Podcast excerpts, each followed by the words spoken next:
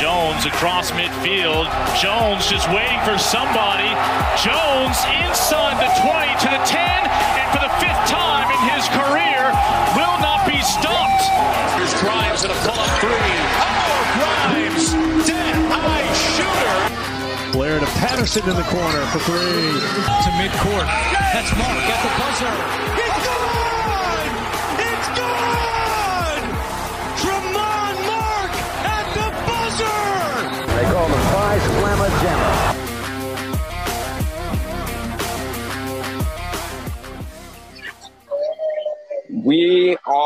Live from San Antonio, Texas, just a stone's throw away from the uh, Alamodome. Uh, we cannot see in the background, but we're a stone's throw away from the Alamodome, just 10 minutes away from AT&T Center. And man, we wish we were joining with uh, much better celebration, much better cause for for celebration.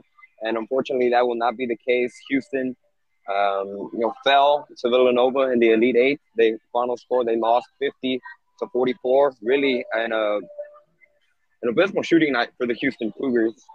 Um, but Aqib, thank you for joining us. I'll let you introduce yourself. Yeah, you could find me on. Can you hear me? Okay. Yeah, you could find me at Aqib M Gazi on Instagram and Twitter. And where can where can people uh, when you, when we think not not where can people find you when, we- when we think about this game? Obviously, the story of the game, uh, shooting. Houston struggles to score tremendously from the field, and Kyler Edwards struggled. Uh, the whole team struggled. They finished one for twenty on threes. Yeah. Uh, what really what, what were your kind of takeaways from that game? And a, a low scoring game. If you would have said that Houston held Villanova to just fifty points at the beginning of the game, at Yeah. the beginning of, uh, of the matchup, I think a lot of people would have taken. Yeah, I mean, defensively, Houston, they did their job. Um, it was just a lot of what Villanova was doing on defense to kind of shut Houston down. But I really thought Houston struggled to get into their sets, and they really didn't. Um, they, it was a lot of ISO ball when I noticed. When they would pass the ball around the perimeter, they couldn't really. They tried getting inside a couple of times. Um, I noticed in the second half, guys like Josh Carlton, Fabian White, very non-impactful in the game. They didn't, for a lot of the game, they didn't play actually in the second half for whatever reason.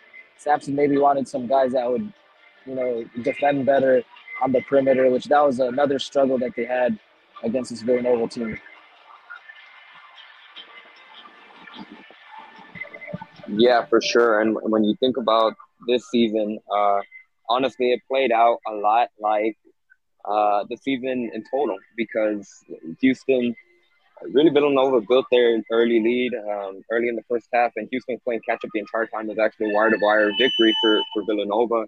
And, you know, I mean, Houston was never out of it. They were always an arm's length reach, and they made that run late in the second half where they cut it to two. It was 42 40, and it seemed like Houston had a chance to be able to overtake it. And let me tell you, for those that did, did go to AT&T Center, um, the, the the fans there they were ready to explode, and it it just never uh, could explode.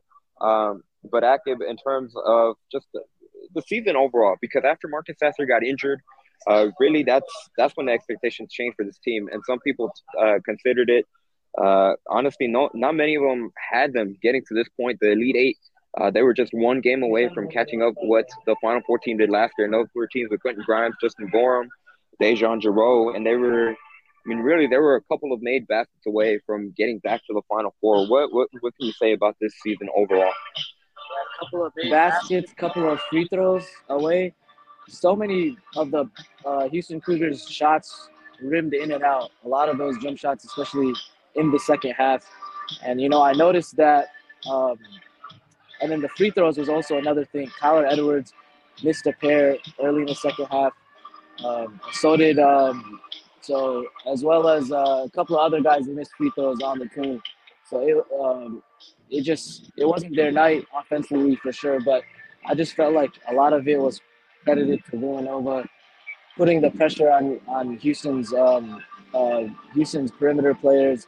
So it, it just really seemed like whatever Villanova was doing, the scouting report, they made sure that guys like Kyler Edwards could not get going. They would anytime anytime some of those guys would like Kyler Edwards would drive to the basket, um, they would not they were not getting any clean looks. Same thing with uh, um, with Taze Moore as well. He anytime he went to the basket, whenever he he seemed like our our most efficient scorer tonight, but a lot of those shots were very tough shots that he made. And that was the only thing to me that really kept them in. And some of our bigs that, you know, caught the ball um, near the near the rim, were able to get the ball in the hoop. But other than that, everything else was tough for Houston, and they it didn't seem like the same team that we were used to seeing over this uh, tournament. Yeah, when we when we talked about uh, this matchup after um, they beat Arizona in that Indy game on Thursday, uh, one of the things we mentioned for Houston, an advantage they would have been would have been the size. Uh, Villanova, their tallest player was six nine, and early on it just seemed like Houston couldn't take advantage of that. They tried to feed Fabian White, they tried to feed Josh Carlton. Now, granted, I know a lot of UH fans are going to talk about the officiating because that. Let me tell you, there there were a lot of uh, questionable calls, especially down low in the post with Josh Carlton he was called for a couple of offensive fouls. To be quite frank, uh, they were they could have gone either way, and really they probably won. Uh, but what what you see in that matchup in terms of Houston's bigs, it, it, didn't really seem like they were able to establish either uh, Josh Carlton or uh, Fabian. So, so basically, I mean, I was on the on in the second half. I was on the um, opposing end uh, where the Villanova players were on offense and I would say, you know, some of those some of those calls were very I wouldn't say questionable. They were very ticky tacky calls. Um, but from my vantage point, they were fouls, you know, to Villanova's credit. So I'm not going to take away anything from them. Definitely, it wasn't really being called the same way on both ends. But some of the calls made against Houston, they were still, I would say they're fouls, even though I have a bias. I would still you know, admittedly say that those were calls. Now on the matchup end, you know, any I felt like Houston, the the post players like Fabian White, Josh Carlton couldn't really even when they would get the ball inside. The Villanova players did a very good job of fronting um, Fabian and Josh Carlton, not giving them any looks.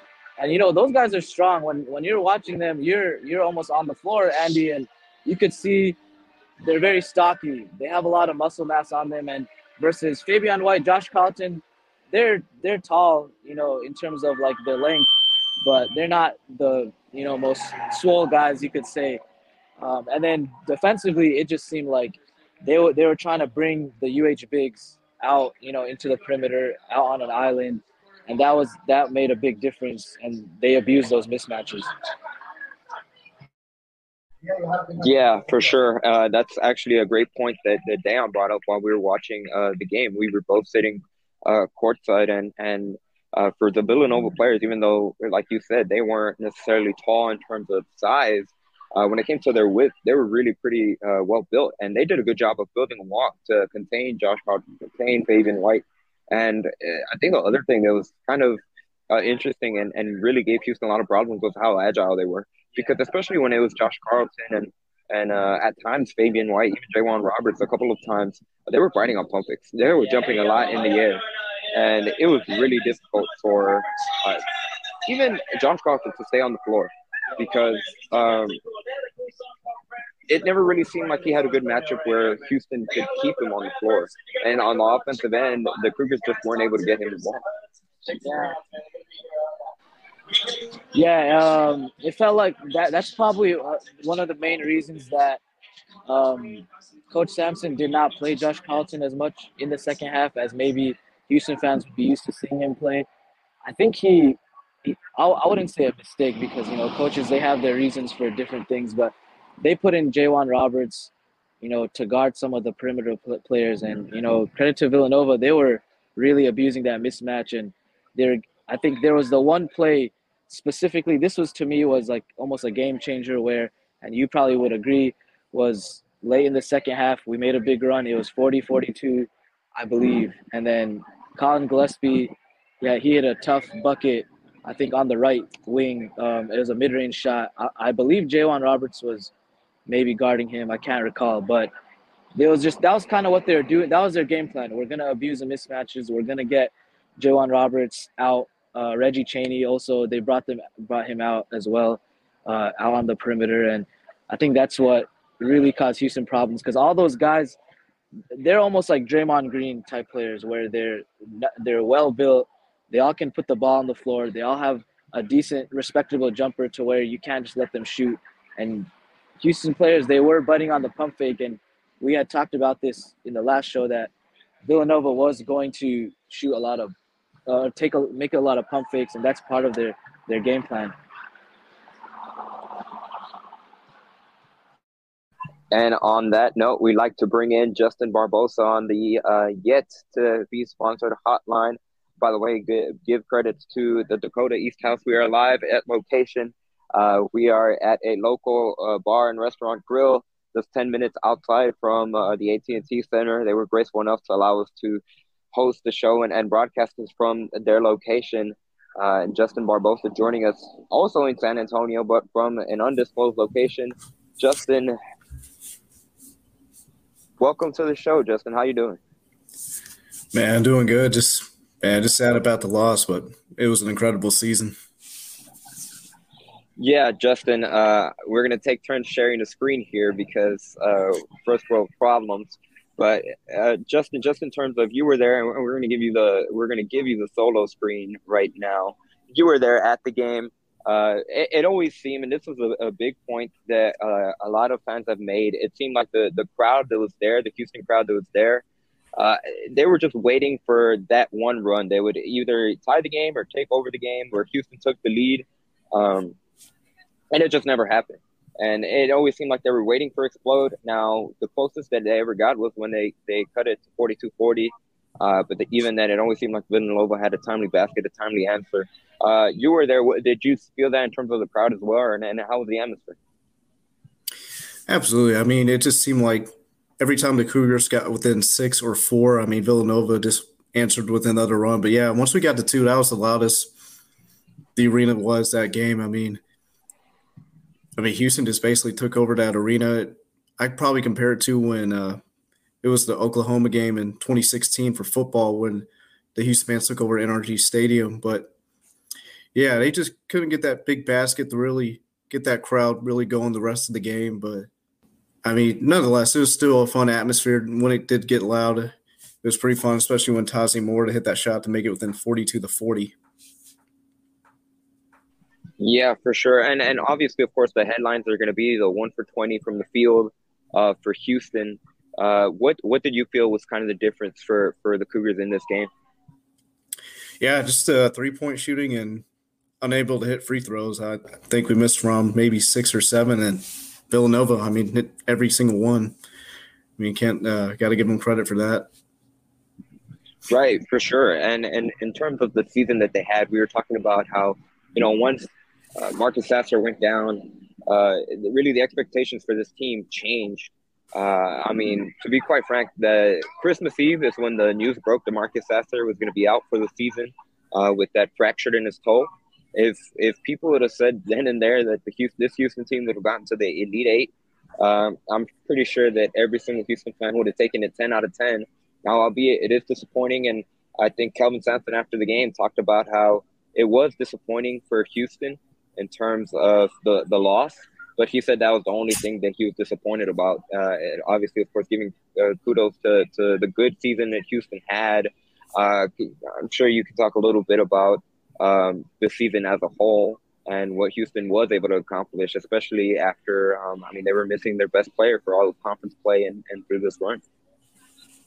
Yeah, absolutely. Uh, yeah, when Sasser and Tramon Mark went down, I mean, I thought like can we even still win the conference and barely squeak into the tournament? But you know, after all that, we still went on to win the conference, won the conference tournament, and then just to go on to the Elite Eight. I mean, it's just an incredible season.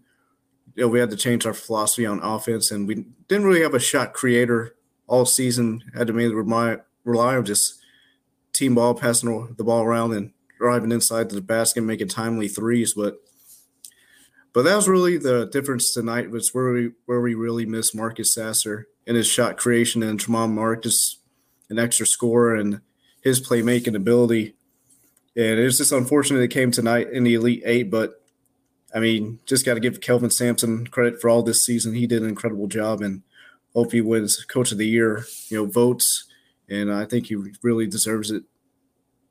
For sure, and and Justin, I'm I'm gonna put you out in the studio real quick, and uh, Aqib, I'll I'll bring you back in terms of, um, you know what what Justin just touched on right there, the coaching job that that Kelvin Sampson did this season. Um, honestly, uh, best certainly what he does. His resume has been out there that he, especially for this year, coach of the year. Uh, we know his accolades um, throughout his career. Um, and really, what he's been able to establish in Houston uh, coming up next season, they're they're going to come with a loaded recruiting class. They're going to have five star Jarace Walker. They're going to have four star Terrance Arceneaux. Emanuel Sharp is already on the team, and let me tell you, this is a really good experience for him to be able to watch this run in the Elite Eight. But then also, he's already uh, training with Alan uh, Bishop and, and the stuff that he's put him through after his injury, the, the gruesome leg injury that he suffered in high school. Um, going forward, what can you say first about the coaching job that Kelvin Sampson did? And two, I mean, now next year's team is going to have a lot of expectations, especially after the run uh, that they made this. Yeah, can you hear me, Andy? Okay, all right, cool. We had some technical difficulties. Um, anyways, it's yeah, show. it's a live show. Yeah, you know, this this is a first. We're making history out here. Yeah, so basically, um, what the job that Kelvin Sampson has done has been above and beyond. I remember this was, I believe, 20, 2015, if I'm correct. This is this is my sophomore year in college. Um, I remember eating on campus at the student center where you know there's Chick Fil A, McDonald's, all that, and someone comes up to us my, me and a couple other friends, and it was Coach Sampson at the time telling, urging us to go to the game. And at that time, it wasn't really the, the cool thing to um, go to a UH basketball game, uh, just because of their their recent history of not winning very many basketball games. Now, in in, those in the span of two three years, they did have a game where they had beaten uh, University of Texas at Austin, UT Austin, which was that was one of the highlights of you know my early college uh, career. It was that was probably the pinnacle of UH's, you know, up until that point of the basketball program. Which after that they they had fired that coach. They brought in Coach Sampson, and um, he really urged a lot of us to go to those games. We did, of course, um, and we saw just right after picking up guys like Galen Robinson, Rob Gray, Damyean Dotson, who I, I thought the last year that Damyean Dotson was with the Cougs, you know, the the Cougs should have made the uh, NCAA tournament. Unfortunately, they, they didn't. But we saw what Coach Sampson was building, and from then on, you know, it's just everything has skyrocketed. The program, he's he's been doing the same exact things as a as a leader of this program. Nothing has changed since he came in, except the fact that they have been getting better recruits, better transfers. Um, players are more they they have bought fully into the program, and all credit to Kelvin Sampson I would have never imagined or thought that in 2015 or so, when you know he was begging students almost to come, that the program would be where it's at. It's almost a dynasty right now. You know, maybe we are getting those top 100 recruits. I believe we're getting three top 100 players or so uh, next season. That's going to help tremendously. You know, if we have uh, Jamal Shead come come back, which he, he most likely will, that's gonna, you know, that's just gonna be another year under his belt to where he can become even a, a better player. So just going focused on Kelvin Sampson, the job he's done, it's just above and beyond. And to me, he's the best coach in America. Yeah, and you know when when he was leading up to this NCAA tournament, every time, especially the last three seasons that I've been uh, fortunate enough to be able to cover the team, he always brings it up. And one of the big things with Kelvin Sampson is, you know, never forget where you came from. That's something that he always likes to say. And going back, like you mentioned, to the 2014, 2015, we had uh, Paige and Galen Robinson on, on our show uh, last week when they when they advanced to the Sweet 16.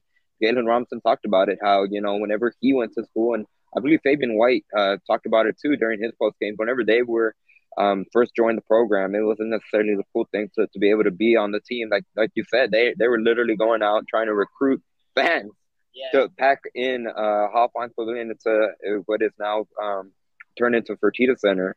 And now Fabian White talked about it. You can't, you literally can't walk around campus without someone uh, wearing men's basketball gear. Now, uh, Jordan Brand helps a little bit. We'll, we'll give them credit. Um, uh, but Justin, we're going to bring you in, and, and can you touch on, you know, you you are an alumni also, so you've seen that progress, and to get from where that program was then to now, what what can you add to that statement? Yeah, I mean, just seeing the clips of Kelvin Sampson bringing fans, like begging for fans to go to uh, Hofheinz Pavilion back then, and now almost on the nightly at Fertitta Center, getting mainly sellouts each night, and the culture is just there. I mean, it's just incredible from the very beginning, from now, from back then to now, and then now the last this past weekend, we're we're selling out, you know, bringing fans to an NBA arena, basically almost nearly selling it out. It's just crazy how far what Sampson's done to this program to make it a you know perennial you know Final Four team each year, and that's the goal for now on. You know, national title, especially with next year, we got the best recruiting class in you know probably UH history coming in. You got Jarace Walker, got Terrance Arceneaux, hopefully Marcus Sasser coming back, and absolutely Tramon Mark. It's just incredible what Kelvin Sampson has built. You know, all started with the as he says his best recruit ever was Galen Robinson helping really build that program to what it is now. For sure, Justin, and, and as we, we come back, um, yeah, that's uh, that's certainly that when you talk about Galen Robinson um, and that crew, uh, every time Kelvin Sampson says Wes VanBeck, Armoni Brooks, those Corey Davis, those were the group. Uh, they really put Houston on the map, and now it's going to be tough for for U of H fans, I'm sure, those of you that are joining us in the comments and the chats watching us, you guys can um, can comment on how big and how hard it's going to be to see Fabian White no longer be with the program and graduate. And uh, Kelvin Sampson talked about it in, in the post game leading up to, to during the NCAA tournament run. And Aqib, I'll, I'll let you talk about it, but I'm sure, sure this, team is, this team is going to look completely different. Uh, it's just going to feel different now that they don't have um, Fabian White Jr. on the on the helm. Yeah, yeah. Uh, I, I, totally agree. The feeling is going to be very different. You know, just Fabian Fabian White. He spent five years with, uh, with the Houston Cougars. He obviously had that one year where he was injured.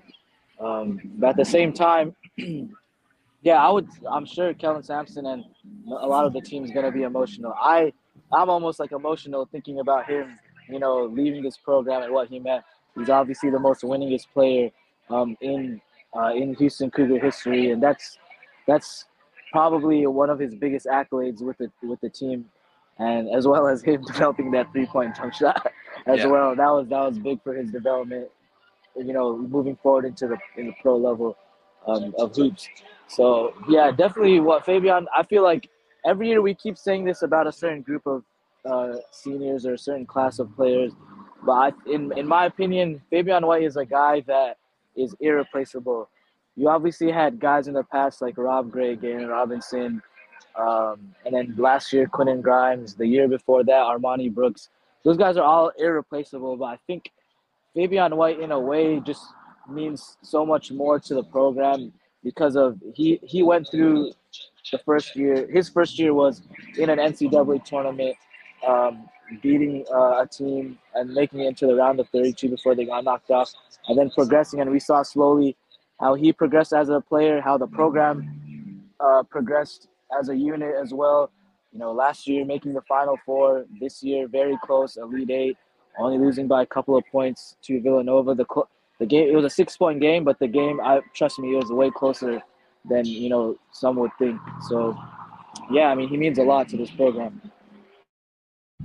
And on that note, we're going to share uh, a video from uh, Dayon Dunlap, who is still at uh, AT&T Center. He went with us. He was our on-field reporter to the post-game uh, conference with uh, Kelvin Sampson, and we'll share a screen in a bit. But here's Dayon Dunlap and his video on Kelvin Sampson the only thing I'll tell you, we'll be good again.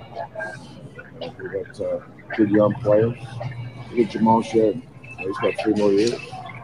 Um, J'Wan Roberts might have been our best big today for sure. He battled in there. Um, so we got good players coming back. We got good players coming in. The transfer portal. will be something that we'll be active in. So, uh, crew basketball is here to stay, man. You know, um, beating uh, Arizona, know, it took a lot out of us. You know, it's not easy to do what we did for 40 minutes and then uh, for what what uh, 38 hours later come back and have to play a team like that, going over. But you know, we had, we felt like we could win.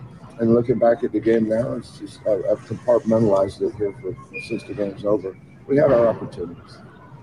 So many good looks, but um, uh, our kids' fault. We got down 21-10. Next thing you know, it's 42-40. So, um, but those, those were two tough, hard-nosed teams. Not, not a lot of teams going to look good offensively against us, um, and not a lot of teams are going to look great offensively against them.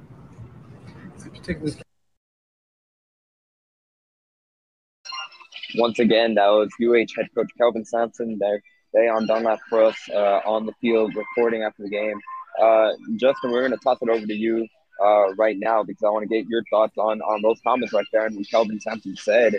Um, you know, he went into detail of the players that they're going to have coming back. Obviously, of course, we've mentioned the upcoming recruiting class, but they're going to have Jamal Shead back. Tramon Mark is going to come back after uh, the injury that he suffered. Uh, so, Justin, uh, what are your thoughts on those comments by Kelvin Sampson and how positive he was in terms of the outlook for next season? Yeah, it's going to be very positive, especially with uh, Tramon Mark coming back. He got a second playmaker on the floor with uh, Jamal Shead, especially when one of those guys goes to the bench. So you have a playmaker on the floor at all times.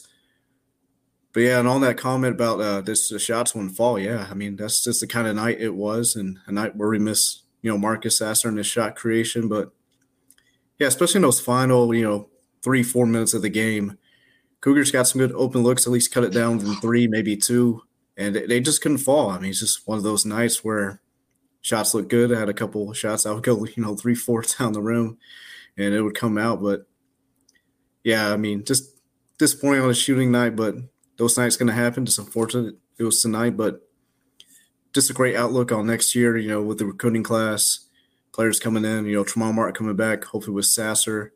You know, I see the Cougars coming back right where they are this year, and hopefully better. And I was talking about it earlier about taking over a, an NBA stadium. They have a chance to hopefully maybe fill up NRG Stadium next year with the Final Four in Houston. Yeah, Justin, we like we like your thinking. That's that's true. Justin just mentioned the next year's Final Four will be at NRG Stadium in Houston.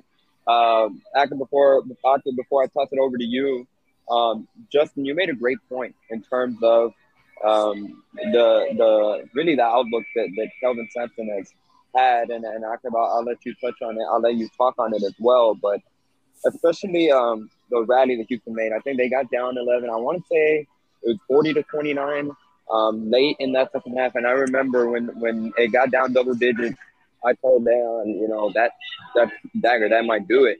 And Houston rallied back and they cut it to 42 40. They were right there. They were within striking distance. And at the end of the day, they just really could not get over the humps. And what I was going to say is, you know, the old saying when it comes, and it's much more for the NBA, but at the end of the day, basketball is the maker of this sport. And at the end of the day, Houston just could not buy a basket, especially when it came to a three pointer. Um, okay, but first on, on Kelvin's comments and just overall, um, the, the, the, positive outlook that he has on the team coming next year because he did list out Jamal coming back, Jamal Mark coming back. We're unsure about Marcus Sasser. Uh, he could come back. Um, I, it'll be interesting to see um, how his off season goes, but that's something to watch. And we've already touched on the recruiting side. Yeah, Kelvin Sampson, he touched on it at a post game. Uh, Deion Dunlap, he had the uh, scoop on that, the video uh, that we just played. And he said, he said, we're going to be back. He also said, we're going to be back. And like I, I totally trust, you know, Kelvin Sampson as a leader of this program. And if you look at where we where we made it, you know, as a group this year, Elite Eight, many of us thought once we lost Marcus Sasser, once we lost Tramon Mark, we thought, hey, even making a tournament would be impressive. And it just what they did, that's why I have no disappointment in how they even played today. They, they didn't play their best basketball, obviously, but there was nothing to be dis- This is Villanova, a, a almost a blue blood program. they were able to, you know, have their way against Houston. Obviously, could Houston have played better? Of course they could have. But I felt like a lot of the they just didn't. It, I would have been more upset had we had open shots and had we missed those than the way they were playing today because it was just whatever credit to Villanova, whatever they they could they didn't give us an easy basket at all. I think in the second half there were a few open buckets when Houston made that. I, I, believe it was 11 to two run because they were down 40 to 29.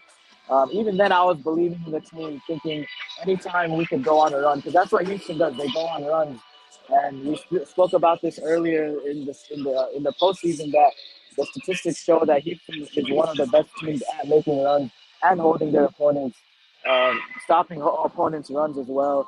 And yeah, like Kelvin Sampson, like you said, this team is gonna they're gonna be back.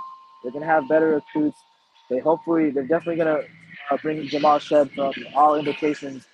Um, and then maybe even Sasser. We don't know. I'm sure Sasser's gonna test out the draft.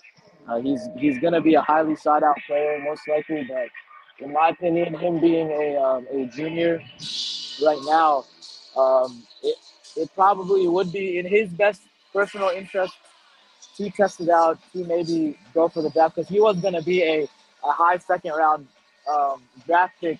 Looking at um, a lot of these uh, mock drafts earlier in the season when he was balling out, almost averaging 20 points a game.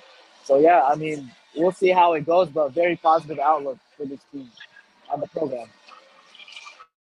Justin, we're tossing it over to you because I want to get your thoughts. Uh, in your opinion, do you feel that Marcus Sasser should come back? Um, and now this is um, try your best to be unbiased in terms of uh, yes, he should be back because it's best for the University of Houston, of course. But if you were in Marcus Sasser's shoes, uh, what do you feel would be best for him? Would would uh, returning for um, a third season, especially under the circumstances? Because Kelvin Sampson mentioned it, and and, and Justin, we're gonna put it back to us because I'm, I'm speaking too much. But uh, Kelvin Sampson mentioned it. That the year that Marcus Sasser was having, I mean, he was on pace. Quentin Grimes had a good year for Houston last week, and Marcus Sasser was on pace to surpass that, especially when it comes to three pointers made. Uh, I think he had gotten into the 40s um, through just during non-conference play, and uh, it took a while before anyone else in the American Athletic Conference surpassed that. Um, so he was on his way to put together a good season. Now that injury leaves a bitter taste in the mouth, and it certainly leaves a, a big what if for this Houston team that's going to be um, that's always going to be uh, interesting. Um, but I think he's going to have a tough decision. It might not necessarily be as as uh, clear cut as it may be. And Justin, as we toss it over to you, what say you? What do you think? I think I remember in one of our podcasts earlier in the year. I think it's at the beginning of the season. I think Sasser was projected as a second round pick, probably a late second rounder. But I think you should come back and you know that'll help raise the stock for sure. But uh, if I was in the shoes, I'd definitely say you know run it back. I mean, we're this close to the championship, you know, without him this season, and with the team coming in this, with the team next season and the recruits coming in, you know, Tramon Mark, Jamal Shead sharing the floor, I would say you know definitely come back. It would definitely uh, propel this team next season. Next season, have him back for sure. I mean, especially with this shooting, missing some games this year, and especially you know tonight just to have him, you know, on the floor, I mean, it, it would be electric. I agree, and um, it'll be a touch of thing. see Joe Mendes what he said. He says, you know, if Sasser comes back, he would be a first round draft pick. To be quite honest, I think he, he could build up a resume, honestly, barring health, and he can put together a full season. I think he'd be able to become a lottery pick, you know, borderline lottery pick, around the mid first round pick. I think if he comes back, has a full season, he could that could be his ceiling now, I will say this I think he's at a point where he's good enough to play professionally, regardless. Now, will that be, if he were to enter in the NBA draft this year, would that be second round pick, or could that be uh, possibly having to go through the G League route or, or overseas route? Because I think he certainly has the time to be a first round. It'll be interesting to see um, what scouts think of him and also what teams think of it because he has the NBA skills. He has the three point shot. He has the ability to, to create off the dribble when he needs to. And obviously, of course, his defense is at a high level. Uh, Aqib, what say you? What do you think uh, if he were to defend draft? What could Marcus Sasser go? And um, do you think that he could get up to that mid first round draft pick um, scenario if he were to come back for third season. Would you? Yeah, yeah, I know. I, I don't disagree with you much. You know, I, I probably have never disagreed with you, but I think this is my opinion. You can take it for what it is, but I don't think it improves his draft stock, you know, by much if he stays for another year. Um, just following the NBA for so long, and especially going through a, a team like Houston, the Houston Rockets, how they have their their issues right now, and how they're in a lottery position. Some would say probably uh, they're on for on track to you know be a top four pick this year. Um, in, uh, to, yeah, but to get to back back to the point, NBA teams they they like youth more, and the fact that he has really only played two and a half seasons um, in college, I think that um, I would say that attracts a lot of NBA teams. Less, you know, less time under his miles in terms of, you know, he can still be developed. The guys can be developed more when they're a pro versus in college. They got to go through school. There's a lot, a lot of hectic traveling. The schedules are not the best, you know, with um, with college basketball. So I'll, I will uh, respectfully disagree, Andy, with that. Uh, I, I don't think it'll. It, he, right now, he would have been a second rounder had he finished out the season. I would say a high second rounder at that, maybe a low first round pick. Um, but I I don't think that Sasser staying an extra year is going to help him professionally. You know, at the next level. If he stays another year, maybe he'll improve his draft draft stock by a little bit more. But he's gonna be another year older. Um, NBA teams, for whatever reason, I, I feel like teams should look at more experienced players. But for whatever reason, the NBA is more attracted to youth and more attracted to um, potential. So I don't think Marcus Sasser, him staying an extra year, is going to tremendously improve his draft stock. However, it would be nice if he ran it back with the Houston Cougars. He would definitely be able to do something special with the UH. Uh, Justin, we're gonna toss it over to you again. Would you agree? And and Aqib's assessment, by the way, you had a great point, Akib. I, I completely um, I respect your opinion, and, and I can see that, especially in terms of like you mentioned, when it comes to the NBA, uh, youth is key and potential. That's one of the reasons why Chet Holmgren is, is projected to, for some instances, maybe even be a number one overall pick. Not necessarily what he is now, but what he can be with his wingspan, with his length, and really with his ability to react on defense and, and the potential he's shown in flashes. Uh, Justin, we're to toss it over to you. Would, would you agree with that? Yeah, yeah, I, can agree with that, especially with if uh, he performs well, you know, for the draft workouts and he can see some stock getting drafted or, you know, signing with a team. And, you know, absolutely, he'll probably definitely go to the NBA. But, you know, just, just my opinion. I would, I would love to see him back, try to make another run with this team coming in next year. I mean, it would definitely help spreading the floor, three point shooting. But, you know, if he goes, he goes. And, you know, that'll be good for him.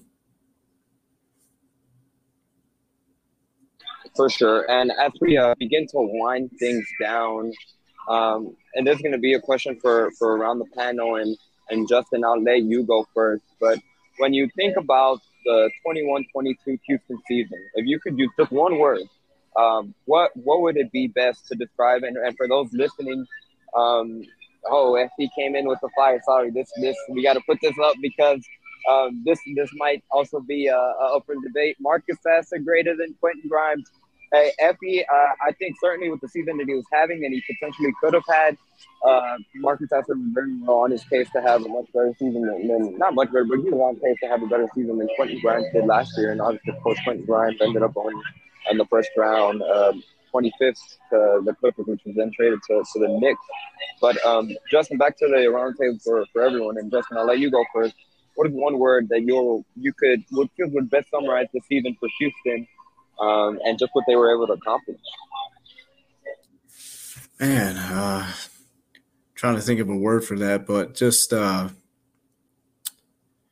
just incredible, man. I mean, it's just a, been an incredible season.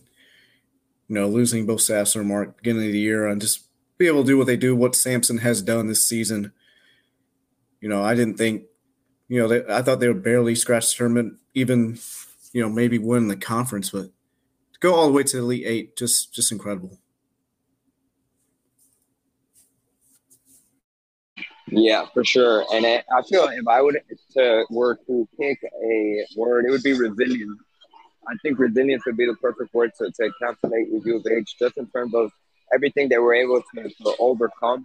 Obviously, I mean, we keep going back to the story of the season as they lost Marcus Sasser. Uh, they lost Tramon Mark, but to be quite frank, uh, Tramon Mark was never 100% from the get go. Um, it was something that he was being bothered with that shoulder injury from from the start, and then he had other injuries um, as the season progressed, and then they, they had to shut him down. So it'll be interesting to see how he comes back. Um, hopefully healthy and, and ready to go for his third year at U of H. Um, but that that's the word I would choose. And they showed it even in this game against Villanova. One with the run when when Villanova was able to go up double digits and to cut it to two. But even then, the very end, when it was clear that Villanova was going to win, Houston forced the turnover. They forced Villanova on the full court press to turn the ball over. They got another shot. They got a three from Kyler. He missed. They got the offensive rebound, kicked it back out to Taze, and he got the last shot. And that's how the season ended for Houston. And I, I think that's uh, that's why resilience is a perfect word. Aqib, uh, what say you?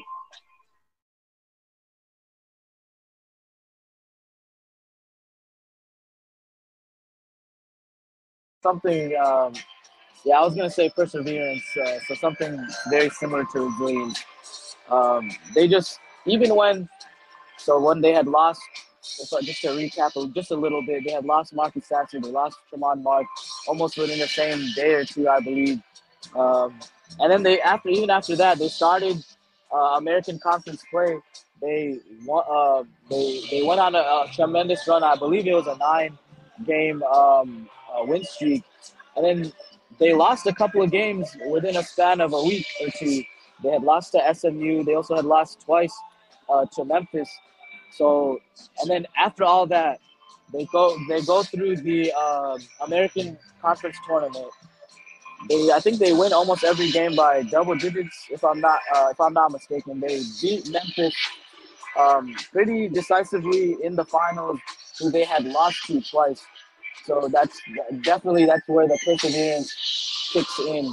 And then they go through the um, NCAA tournament, and they they easily beat UAB. I would say they take down Illinois pretty pretty handily, and then um, they beat they beat um, after that after they had played they played Arizona, who are the Pac-12 champs.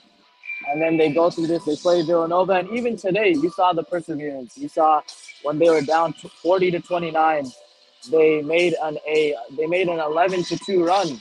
And at that point, I almost thought that you know Cougar fans should have believed that, and I wouldn't have blamed them if they believed that UH was to win win that game because the, the momentum was shifting in their favor. But yeah, that's all I would, I would say is perseverance.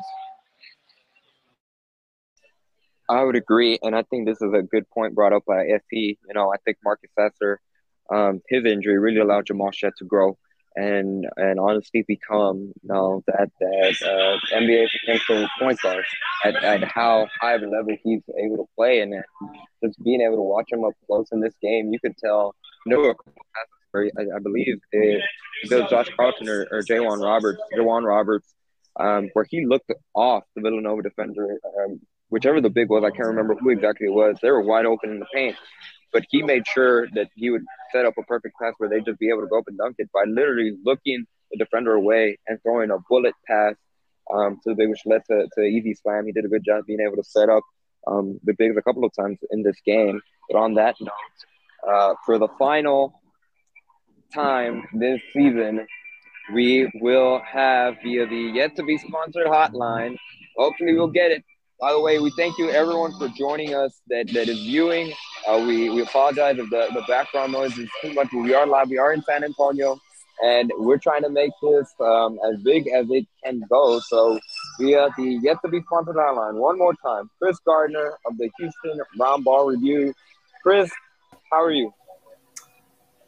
I'm doing great, guys. A good job with the noise. Note for, for the future. This is all a learning experience in these last what five six shows just go with uh, got to get some headphones noise canceling headphones for the future get a sponsor for that too these headphones are brought to you by Company X, but that that's fine. You know, learning experience. That's what this is all about.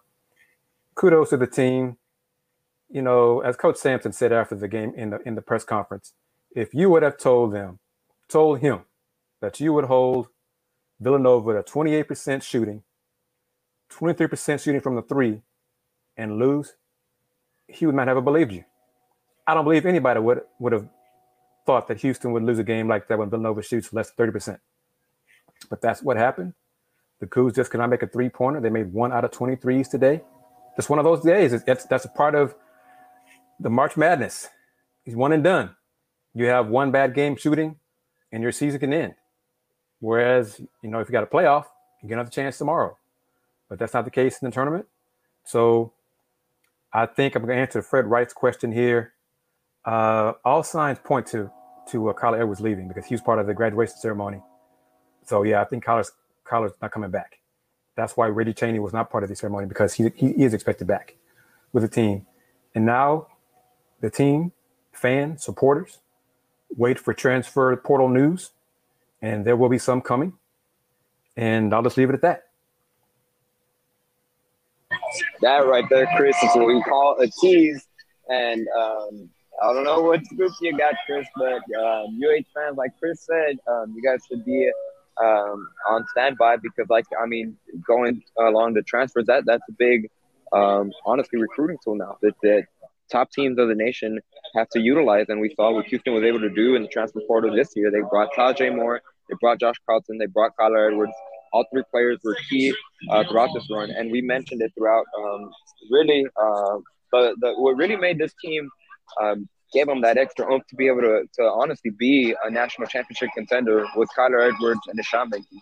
We saw it throughout the tournament from um, the second round game in the American Athletic Conference tournament, throughout the NCAA tournament, until this game, he was making multiple threes a game. And then this game, uh, he was unable to do that. And Houston especially offensively. They, they didn't have that extra uh, layer, and, and we saw them struggle. And I think um, that was key. But for the whole season, you saw guys Taze Moore, Kyler Edwards, Josh Carlton, not only all play big roles, but embrace the culture.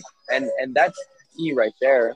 Um, Aqib, I'll toss it over to you if, if there's anything you'd like to add in terms of what, what how big the transfer were for this season and going forward. Like Kris said, how key it's going to be for Houston next season because we know the recruiting class, but that you can't have a young team like um, even if they're high all five stars and expect to go in a deep run because they're young and they have to go through those growing pains. You need to have some veteran leadership to be able to guide uh, that stuff. Yeah, and uh, and I agree. And then Kelvin Sampson touched up on this actually. Um, I believe uh, this was in the uh, uh, the the post the press the press conference, the pre press conference to the Elite Eight.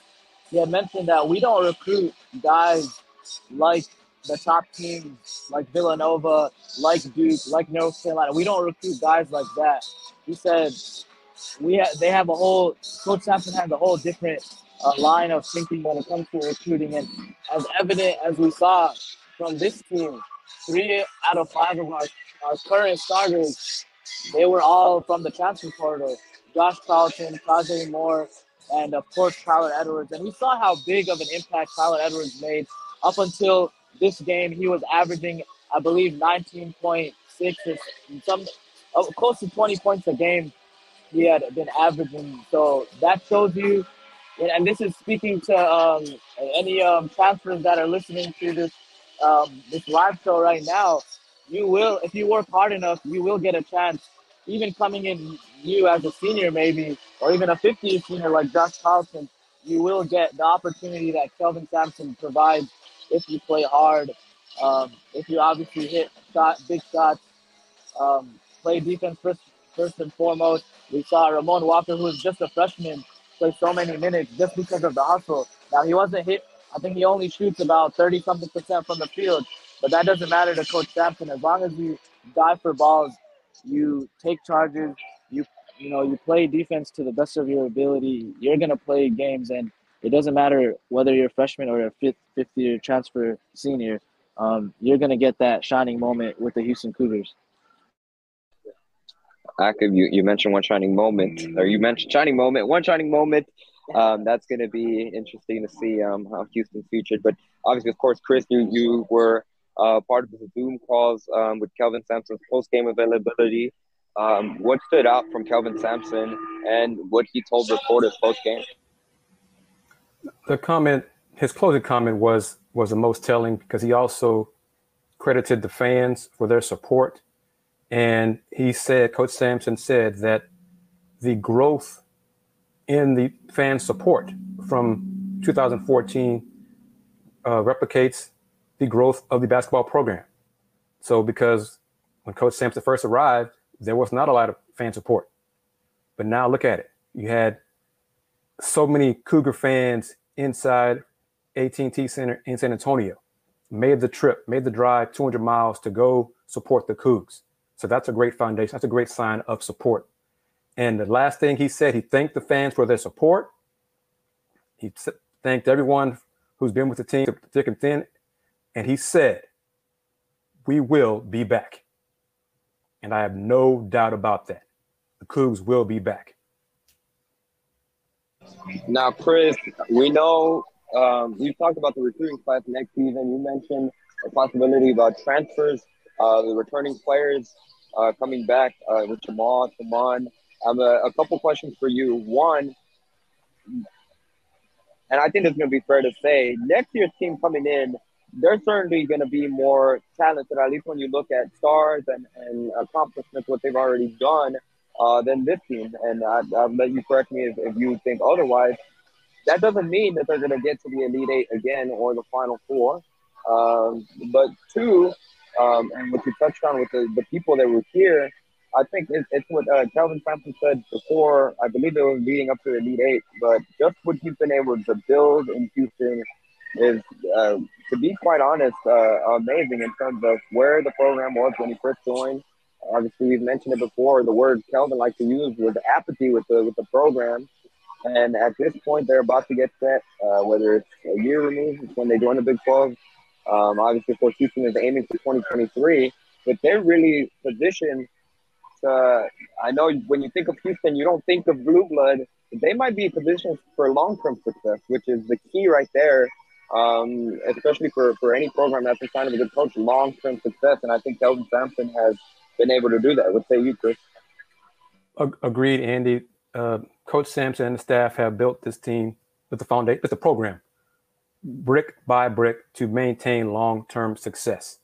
And star wise, next year's team will be more talented.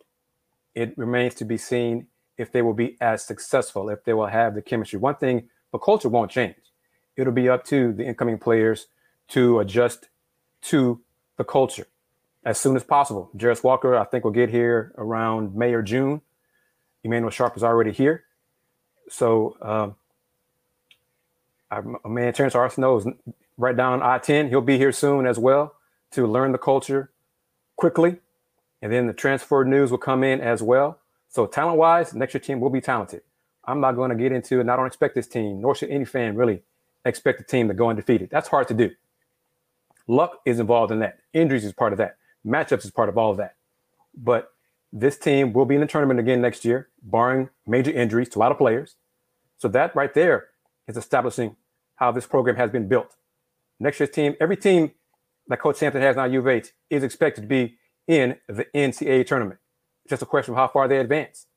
One of these years, they're going to have a great chance to get six wins. Six wins means a national championship. Next year's team will have more talent. We'll see if they have all the pieces, inside, outside. They do have another long run in the tournament next year. And I'm kind of curious to see how many fans will be late arriving to games next year, guys.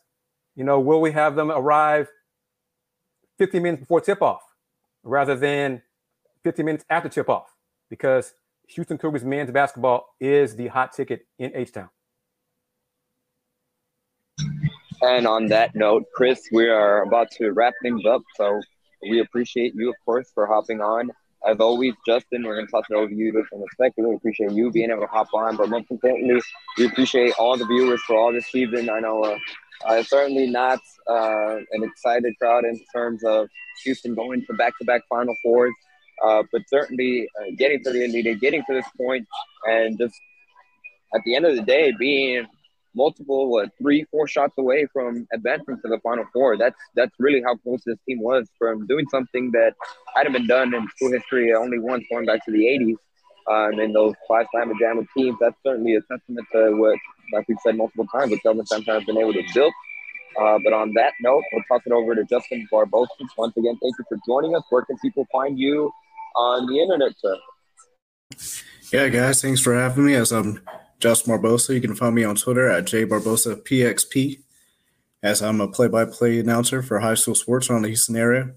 Also been doing play-by-play for Prairie View A&M for basketball and baseball and also a proud and also a sad Houston alum tonight, but proud of this team and go Cougs. Kris, sir, where can people find you? You can find me on Twitter right there. You see at VHR Review. Also, of course, HoustonRoundBallReview.com, the website, Houston Roundball Review on YouTube, where you can catch this show. Going forward, I'm going to have the football post-game shows on the channel as well. I'm branching out at the channel um, Houston Roundball Review also on Instagram. So thank you very much, Andy, for, making this happen. Thank you for the location for where you guys the short notice to, to, get it done. So bigger and brighter things are ahead for this Let's Rage Cougs going forward, and also for people tuning in. Andy And I have some other things worked out in the pipeline for you as well for content on another outlet. So let's keep keeping up with us, following us on Twitter as well. So, guys, this is, this is a blast. Season did not end the way we wanted it to, but brighter days are ahead for the Houston Cougars men's basketball program. And on that note, once again, we'd like to thank all the viewers. Okay, thank you for joining us here on this live location. And thank you once again. Our tenth owner of location is sitting just off screen. Uh, we appreciate once again the Ice House, the East Ice House. I'm, I'm butchering the, the restaurant name, but for allowing us to use this space in San Antonio, just a stone's throw away from the Alamodome, 10 minutes away from AT&T Center. Uh, thank you all for joining us, and we will be back. Let's Rage will take a break.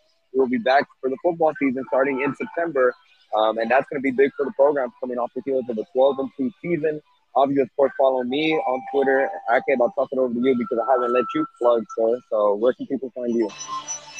Yeah, it's uh, at. You can find me on Instagram and Twitter for, for the final time of the season at A Q I B M G A G I. Um, on Instagram and Twitter, I cover um, I cover UFC, cover MMA, and then of course Houston sports and um, with uh, the Rockets and also with the Houston Cougars. And on that note, people can find me on Twitter at ayanez underscore five. We'll see you for football season, but be sure to follow us. Our personal Twitters, like Kris Gardner said, he he has some exciting teasers that he that is going to be coming for the UH in terms of transfers. Even though it's the off season, it's never really the off season. There's always news breaking. I'm sure there's going to be something that, that pops up. To be quite frank, within the next few days or weeks, it always seems like news is popping up with programs. But we will be back for the football season. We thank you for all it grew. Each show saw an improvement in viewers. It saw growth. I think we capped off at um, over 1,200 views just on Twitter alone. Um, and then I know Kris with YouTube. I think last time I checked, it was consistently getting over. Uh, I want to say 400. but our previous show that, that got. So we had that same, like we said, short notice. We started after the American Athletic Conference or during the American Athletic Conference tournament. So it was a good run. We'll be back for football season. We thank you all that joined us and Okay.